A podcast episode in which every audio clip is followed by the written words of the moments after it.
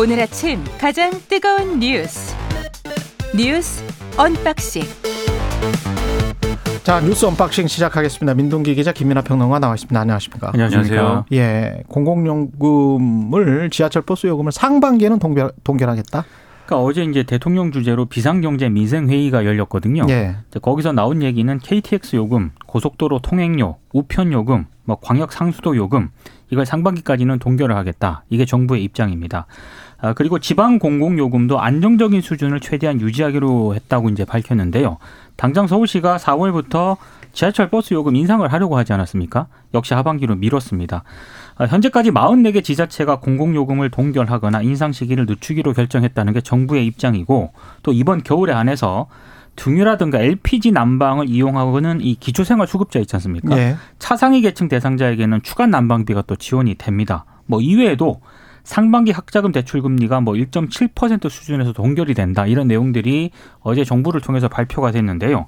관심은 지금까지 정부가 공공요금 상승은 불가피하다 이런 입장을 계속 밝혀오지 않았습니까? 그랬었죠. 네. 갑자기 이제 급선회를 한 이유가 뭐냐 이건데 언론들의 분석은 물가 상승에 대한 여론 악화가 좀 심각해지는 걸 정부도 좀 심각하게 판단을 한 것 같다. 그래서 좀 급격하게 기조 변화를 하고 있는 것 아니냐 이런 분석을 내놓고 있습니다. 한덕 수촌이도 뭐 포퓰리스트 정권이 필요한 것은 아니다 이렇게 이야기를 했었거든요. 지난 네. 7일에는. 그렇습니다.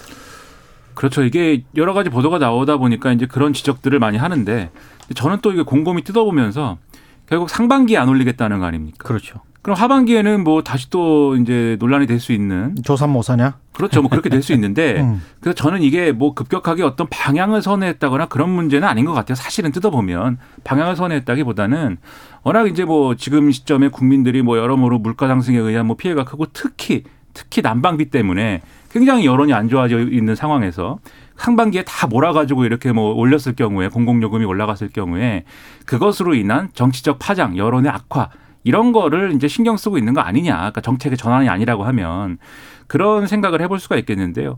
그 그러니까- 말이 맞는 것 같아요. 이따 말, 말하겠지만 은행통신 과점 해소 대책과 관련해서 대통령이 한 말을 보면 그렇죠. 그게 맞는 것 같습니다. 그렇죠. 예. 그리고 이제 이런 판단이 또 어, 이런 판단을 뒷받침하는 수치라든가 이런 것들이 최근에 이제 대통령 지지율이 많이 이제 하락을 했습니다. 근데 그 음. 이유를 여러모로 이제 평론가 입장에서 상식적으로 요 수치를 고려해 가지고 생각을 해 보면 첫째로 어쨌든 지금 말씀드린 이 난방비로 상징이 되는 이런 민생고가 있어요 지금 그게 하나가 작용을 했는데 이제 국민들이 보기에 아 이렇게 난방비 때문에 어렵고 물가가 오르고 여러모로 경기가 안 좋은데 대통령은 뭐 하고 있지? 이렇게 보면 다 대통령 뉴스 최근까지 전당대회 뉴스거든요. 그렇죠. 안철수 네. 뭐 의원이 어쨌다, 뭐가 어쨌다.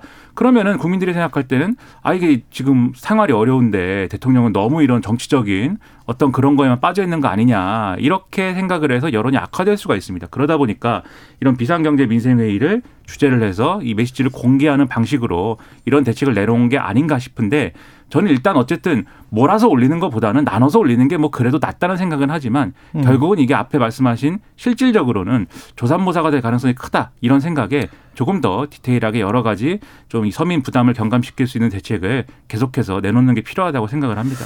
제가 어제 미장원에 갔었는데 거기에 그냥 그 견습생으로 있는 사람들 있잖아요. 한 네. 일, 1, 2년 정도 하는 미용사들 그 사람들의 상황을 옆에서 이렇게 들어봤는데 200만 원 정도 그러니까 꽤 이제 그래도 그나마 조금 좀 경력이 있는 거죠. 200만 원 정도 받는데 월세랑 이번에 난방비가 어 15만 원에서 20만 원 정도 나왔다고 하더라고요. 혼자 네. 쓰는데도 그러면 그렇게 따지면 월세랑 관리비, 전기, 난방 이렇게 내고 나면 한 80만 원 남는데요. 그러면 서울에서 한 달에 80만 원 이제 가지고 먹고 쓰고 옷이라도 한벌 산다면 거의 불가능한 상황이 되는 거죠. 불가능하죠. 그래서 본인은 이제 내려간답니다. 아, 충청도에 그 가서 그쪽에 미용실 그러면 이제 집이라도 엄마랑 같이 살 수 있으니까. 그렇죠.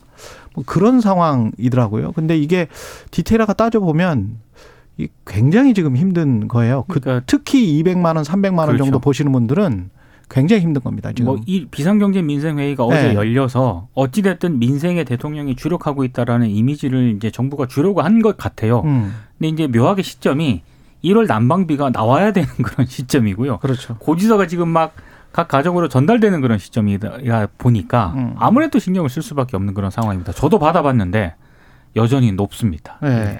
저도 이제 우편함에 네, 안 갑니다. 우편함이 무섭습니다. 아, 저는. 무서워요 요즘 진짜. 그러면 체납하게 되니까 가긴 가세요. 네. 가야죠. 네. 윤석열 대통령 그리고 은행통신시장 과점 해소할 특단의 대책 마련 지시했는데 이게 아까 말한 방향은 이쪽인 것 같다. 그러니까 시장주의인 것 같다. 이게 맞는 것 같습니다. 예. 그러니까 은행 같은 경우 돈잔치 때문에 국민 위화감이 생기지 않도록 대책을 대책을 마련하라 이렇게 이미 지시를 한번 하지 않았습니까? 예. 근데 은행뿐만 아니라 이제는 통신 시장의 과점을 또 해소하는 그런 특단의 대책을 마련하라고 지시를 했습니다. 근데 묘하게도 어제 이종호 과기정통부 장관이 신규 사업자 진입 장벽 완화 등을 포함을 해서 통신시장 경쟁 촉진 방안을 상반기 내에 또 마련하겠다라고도 보고를 했거든요. 제4 이동 통신사 그러니까 아무래도 기자들은 네. 그러면 제4 이동 통신자가 출연을 하는 거냐? 이게 한 25년, 30년 동안 계속 제4 이동 통신사 이야기를 계속 하고 있는 것 같은데 기자들이 예. 물었어요. 네. 물으니까 최상목 경제수석이 모든 방안을 열어두고 논의가 될 것으로 기대한다라고 얘기를 했거든요. 음. 근데 또 묘하게도 시점상 어제 통신 3사가 일제히 고객들에게 3월 한 달간 대량의 데이터를 무상 제공하겠다라고 갑자기 발표를 합니다. 아, 묘하더라고요. 네. 통신사들이 뭐 납작 엎드린 건지 모르겠습니다만. 아, 그거라도 예. 근데 예. 몇 중의 의- 의문이 있는데 네. 첫 번째로 이렇게 대통령이 통신과 금융 분야에 대해서 이게 어쨌든 뭔가를 해라 이렇게 얘기를 하니까 바로 어쨌든 대책들이 나온 것이 좀 뭐랄까요 좀 어, 서글프죠. 실효적인가 아, 이런 그렇죠. 것들이 네. 이 의문이 있습니다. 일단 은행연합회가 사회공헌 프로젝트라는 거를 이제 이름을 붙여가지고 어, 더 많이 그러면 이걸 조성해갖고 사회공헌을 하겠다라고 밝힌 게 이미 지금 5천억 원을 원래는 공동조성하기로 돼 있는 거를 좀 늘리겠다 이렇게 얘기를 하거든요. 네. 그러니까 이 발언에 때 맞춰서 이제 발 맞춰서 나온 게. 근데 이전에 이제 5천억 뭐 이거 투입하는 거 얘기할 때는 이렇게까지는 얘기를 안 했는데 이게 5천억을 늘어 5천억을 늘려 가지고 뭐 7천 몇백억 되면은 어 이 그리고 다른 이제 기타 지원까지 다 합쳐서 3조 7천억 원인가를 이거를 이제 투입을 하면 효과가 10조 원짜리가 날 것이다. 은행 연합회 이렇게 주장을 하고 있습니다.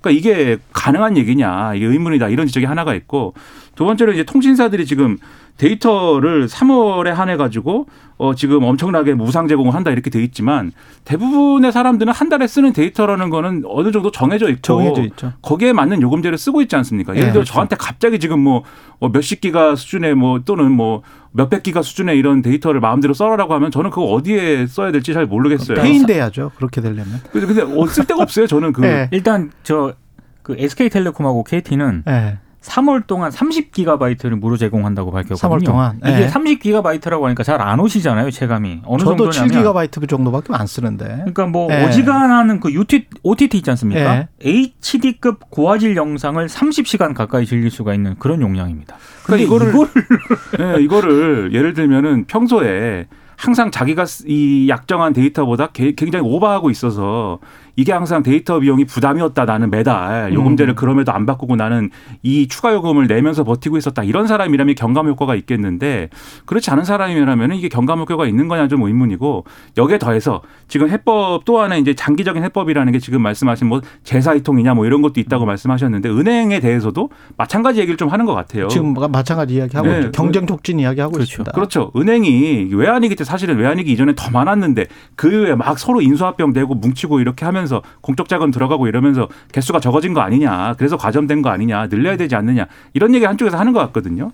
근데 그게 첫째로 현실성이 지금 상황에서 있느냐도 의문이고 은행뿐만이 아니고 사실은 우리나라 주요 산업은 다 지금 생각을 해보십시오. 세 개 내지 다섯 개에 의해서 독과점 되고 있습니다. 맞습니다. 그렇습니다. 독과점 됐어요 이미 음. 이미 됐어요. 이번 정부의 탓이 아니고요. 수십 년 동안 그렇게 돼버렸어요. 특히 외환위기 이후에 그게 더 가속화됐습니다. 예. 그러니까 이첫 번째로 금융의 지금 금융 산업이 직면한 금융회사들이 직면한 어떤 여러 가지 사회적인 어떤 모순이라든가 비판이라든가 이런 것들이 과연 이제 그게 다른 은행들이 없어서 그런 거냐라는 의문 첫 번째와 두 번째로 그러한 이제 생태계를 다시 조성할 수 있는 거냐에 대한 현실적인 의문 두 번째와 그런 것들 그러니까 많은 은행들이 경쟁하는 체제가 필요하다고 해도 정부가 만들으라 그러면 그럼 그것은 만들어지는 것이냐에 대한 의문 세 번째 이런 것들이 있어서 네 번째 하나만 더 지적을 하면 경쟁을 촉진한다는 걸 저는 찬성을 해요. 근데 엄청나게 시간이 걸립니다. 그렇죠. 엄청나게 시간이 걸려요. 그래서 정부가 겨- 앞으로 경쟁을 촉진하겠다고 하면 이번 정부가 이 경쟁 촉진을 통해서 소비자가 수혜를 보는 게 아니고 다음 정부나 다다음 정부 때 계속 이런 정책을 추진해 나가야 될까 말까. 그래서 이거를 이 말을 해봤자 이게 수학적인 말이지 이게 가슴에 와 닿을 수가 없어요. 체감적으로 4년 안에 5년 안에 이루어질 수가 절대 없습니다. 산업 구조를 바꾼다는 거는. 그리고 통신사들에 대해서 이렇게 정말 눈 가리고 아웅하지 마시고요. 가령 5.5 기가바이트를 쓰면 5.5 기가바이트만 요금을 매기세요. 요금 그렇죠. 요금 인하를 안 하려고 한다면 안 하겠다면 그렇게 사실은 요금 인하도 좀 필요하다고 봅니다만은 5.5면 5.5만 매기세요. 왜 그 밴드를 굉장히 그렇게 넓게 가져가 가지고 뭐 한 세 단계로 그렇게 해서 그냥 어떻게 소비자의 선택권을 그렇게 제한을 합니까? 그 예를 들면 제가 네. 한 달에 6기가를 쓴다. 근데 뭐 5.5기가 예를 들면 요금제라고 하면 그걸로는 감당이 안 되지 않습니까? 그렇죠. 한 단계를 올리려고 그러면은 100기가 뭐 이렇게 돼 그럼 있어요. 말은 2만 원이 올라간단 말이에요. 근데 그거는 진짜 눈 가리고 아웅하는 거예요. 지금 한두 번도 아니고 한 20년 동안 계속 이러고 있잖아요. 그 요금 체계를 개편해 달라는 게 사실 소비자들의 가장 큰 요구거든요. 그럼요. 근데 그거는 손을 안 대려고 하잖아요. 그거는 절대 이야기 안 해요. 또. 예. 그렇습니다. 핸드폰 얘기하니까 갑자기 열받네요. 예, 좀 그러네. 예. 노란봉투법은 국회 환노위 소위를 통과를 했습니다. 네.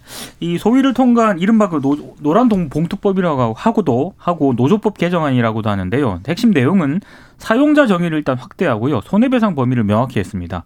사용자를 근로조건의 실질적인 지배력을 행사하는 자로 규정을 했습니다. 이렇게 규정을 하면 뭐 특수고용 노동자라든가 플랫폼 노동자, 하청, 파견 노동자들도 원청을 상대로 단체 교섭과 쟁의 행위를 할 수가 있습니다. 아, 그리고 이제 개정안을 보면은요. 쟁의 행위의 범위도 좀 확대를 했는데 지금까지는 근로조건의 결정이라고 되어 있었는데 이거를 근로조건으로 바꿨습니다. 이게 바꾸게 되면 어떻게 되느냐? 기존에는 임금이라든가 단체 협상과 관련해서만 쟁의 행위가 가능했는데 근로조건으로 바꾸게 되면은요. 아, 이른바 해고자 복직이라든가 체불임금 청산, 정리해고와 같은 권리 분쟁까지 노동쟁의 범위가 확대가 됩니다. 음. 그러니까 그만큼 이제 노동자들 입장에서는 이제 권리가 확대가 되는 건데 사용자라든가 회사 측 입장에서는 아무래도 좀 불편할 수밖에 없는 특히 거고요. 원청 업체인 대기업 쪽이 굉장히 굉장히 강하게 좀 불만을. 좀 예. 표시를 하고 있고 음. 어제 그래서 국민의힘 의원들 같은 경우에는 좀 퇴장을 했고요 반대하면서 그 요- 그리고 이제 그 소위를 통과하기 직전에 여야 의원들 간에 좀 고성이 또 오가기도 했습니다. 그러니까 이 지금 이제 노조법이라든가 이런 것들은 노동관계법이라든가 이런 것들은 사실 처음에 이제 만들어진 그 골격이 그대로 계속 유지가 돼 왔던 거지 않습니까? 그리고 그 골격이라는 거는 과거에 어, 과거에 이제 산업 구조에 맞춰서 이제 만들어진 부분이었는데 사실 이 사측은 그러니까 회사를 운영하는 이제 측은 이런 여러 가지 제한을 피해가려고 여러 가지 경영 기법들을 발전시켜 온 거잖아요. 그게 그렇죠. 사실은 외주라든가 하청이라든가 아웃소싱이라든가 이런 거 아닙니까? 그 그걸 통해서 원래 기존에 이제 이런 법에 의해서 보장받아야 될 노동자들의 권리가 다 이제 보장받지 못하는 상황들이 발생하게 됐고 예를 들면 뭐 진짜 사장은 책임을 안 묻는 거냐 뭐 이런 음. 것들이 그래서 발생하게 되는 거고 최근에 그런 것들에 의해서 억울하게 이제 사망하신 분이 뭐 이렇게 그것에 대해서 아무 책임도 지지 않는 사건들이 연이어 일어나고 이런 상황들이 있지 않았습니까? 그래서 그런 것들에 맞춰서 시대가 이렇게 변화했기 때문에 어, 이 노동자들의 이제 권리를 더 넓게 그리고 더 명확하게 보호해 주는 것이 과거의 기준에 비춰서도 필요하다. 이런 정도의 사안이 아닌가 싶고요. 이 법을 통과시키면 마치 뭐 우리의 일상이 다 불법 파업으로 뭐 점처리되고 경제가 망할 것처럼 재계는 얘기하는데 예. 그렇지 않을 겁니다. 그래서 이게 뭐 어떤 디테일한 부분에서는 뭐 이게 뭐 안 맞는 어떤 법이 법 조항에 뭐 완벽하겠습니까? 음. 이게 뭐 무리가 있는 부분이 있다거나 부작용이 우려되는 부분도 있겠지만 그런 것들을 잘 논의를 해가지고 좀 다듬어 갖고 통과시킨다든지 이런 거를 생각을 해야지. 사실 중대재해법 네. 시행 전부터 예. 그 법이 시행이 되면은 나라가 망한 것처럼 일본론들이 보도를 했는데 예. 별일 없습니다. 그죠. 예. 오히려 그것이 효과가 별로 없다 이런 진단까지 막 나오지 않습니까? 그렇죠. 그랬더니또 효과도 없는 거 왜 했냐 이러는데 그게 아니라 중대재해법도 처, 이 처리 과정에서 여러모로 이제 후퇴했기 때문에 그런 그렇죠. 거거든요. 음. 그러니까 어쨌든 점진적으로 계속 고쳐나가는 게 필요한 것이지 막 퇴장하고 겁주고 뭐 이럴 일은 아닙니다. 이 근로자들 이거는 꼭 좀 생각을 해봤으면 좋겠습니다. 우리가 정말 자가당착적인 게 근로자들을 최대한 쥐어짜는 스타일로 지금 노동 구조가 돼 있잖아요. 네.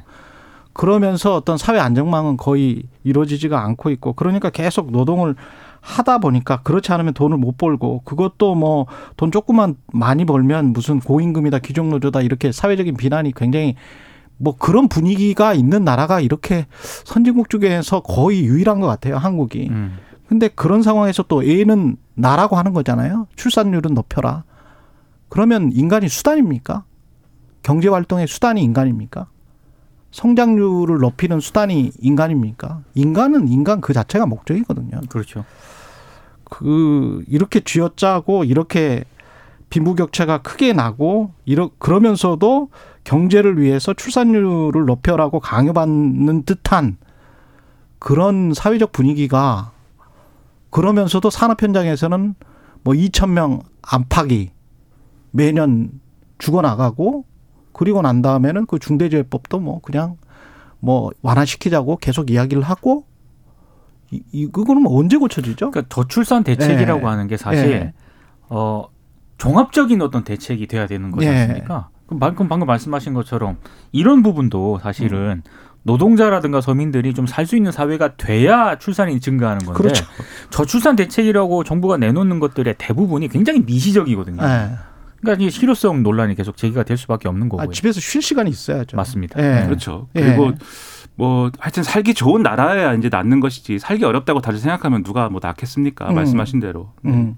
그리고 김학이 이것만 지적 어, 이, 이 뉴스는 지적해야 되겠네요. 예. 김학이 불법 출국 금지에 관해서 무죄 거의 다 무죄가 됐습니다. 그러니까 1심 법원의 예. 판단은 그겁니다. 위법했지만 필요성과 상당성이 인정이 된다 이렇게 판단을 했던 거고요. 음. 그래서 재판에 넘겨진 이규원 검사 등이 법률상 요건을 갖추지 못한 채 김학의 전 차관의 출국을 금지했지만 당시에 국민적인 의혹이 불거져 있던 상황을 고려하면 불가피한 일이었다라고 이제 재판부가 판단을 했습니다.